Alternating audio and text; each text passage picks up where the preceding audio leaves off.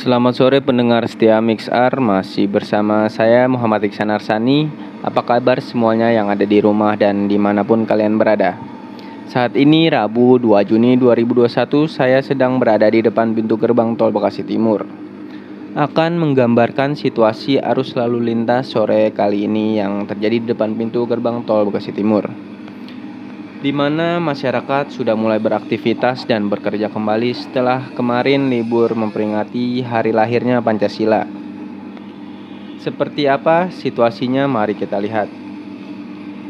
Di gerbang pintu masuk tol Bekasi Timur menuju Jakarta Cikampek terpantau padat dengan adanya kendaraan yang mantri di depan pintu gerbang tol yang membuat kemacetan hingga persimpangan Jatimulya.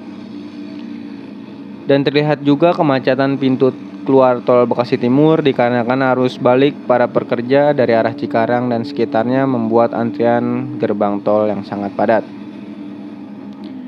Dan saya informasikan situasi cuaca di lokasi sore kali ini cukup cerah.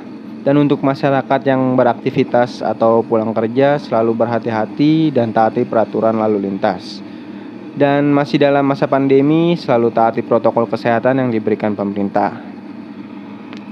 Demikian informasi yang saya sampaikan dari pintu gerbang tol Bekasi Timur. Dari Bekasi Timur, Muhammad Iksan Arsani melaporkan. Terima kasih.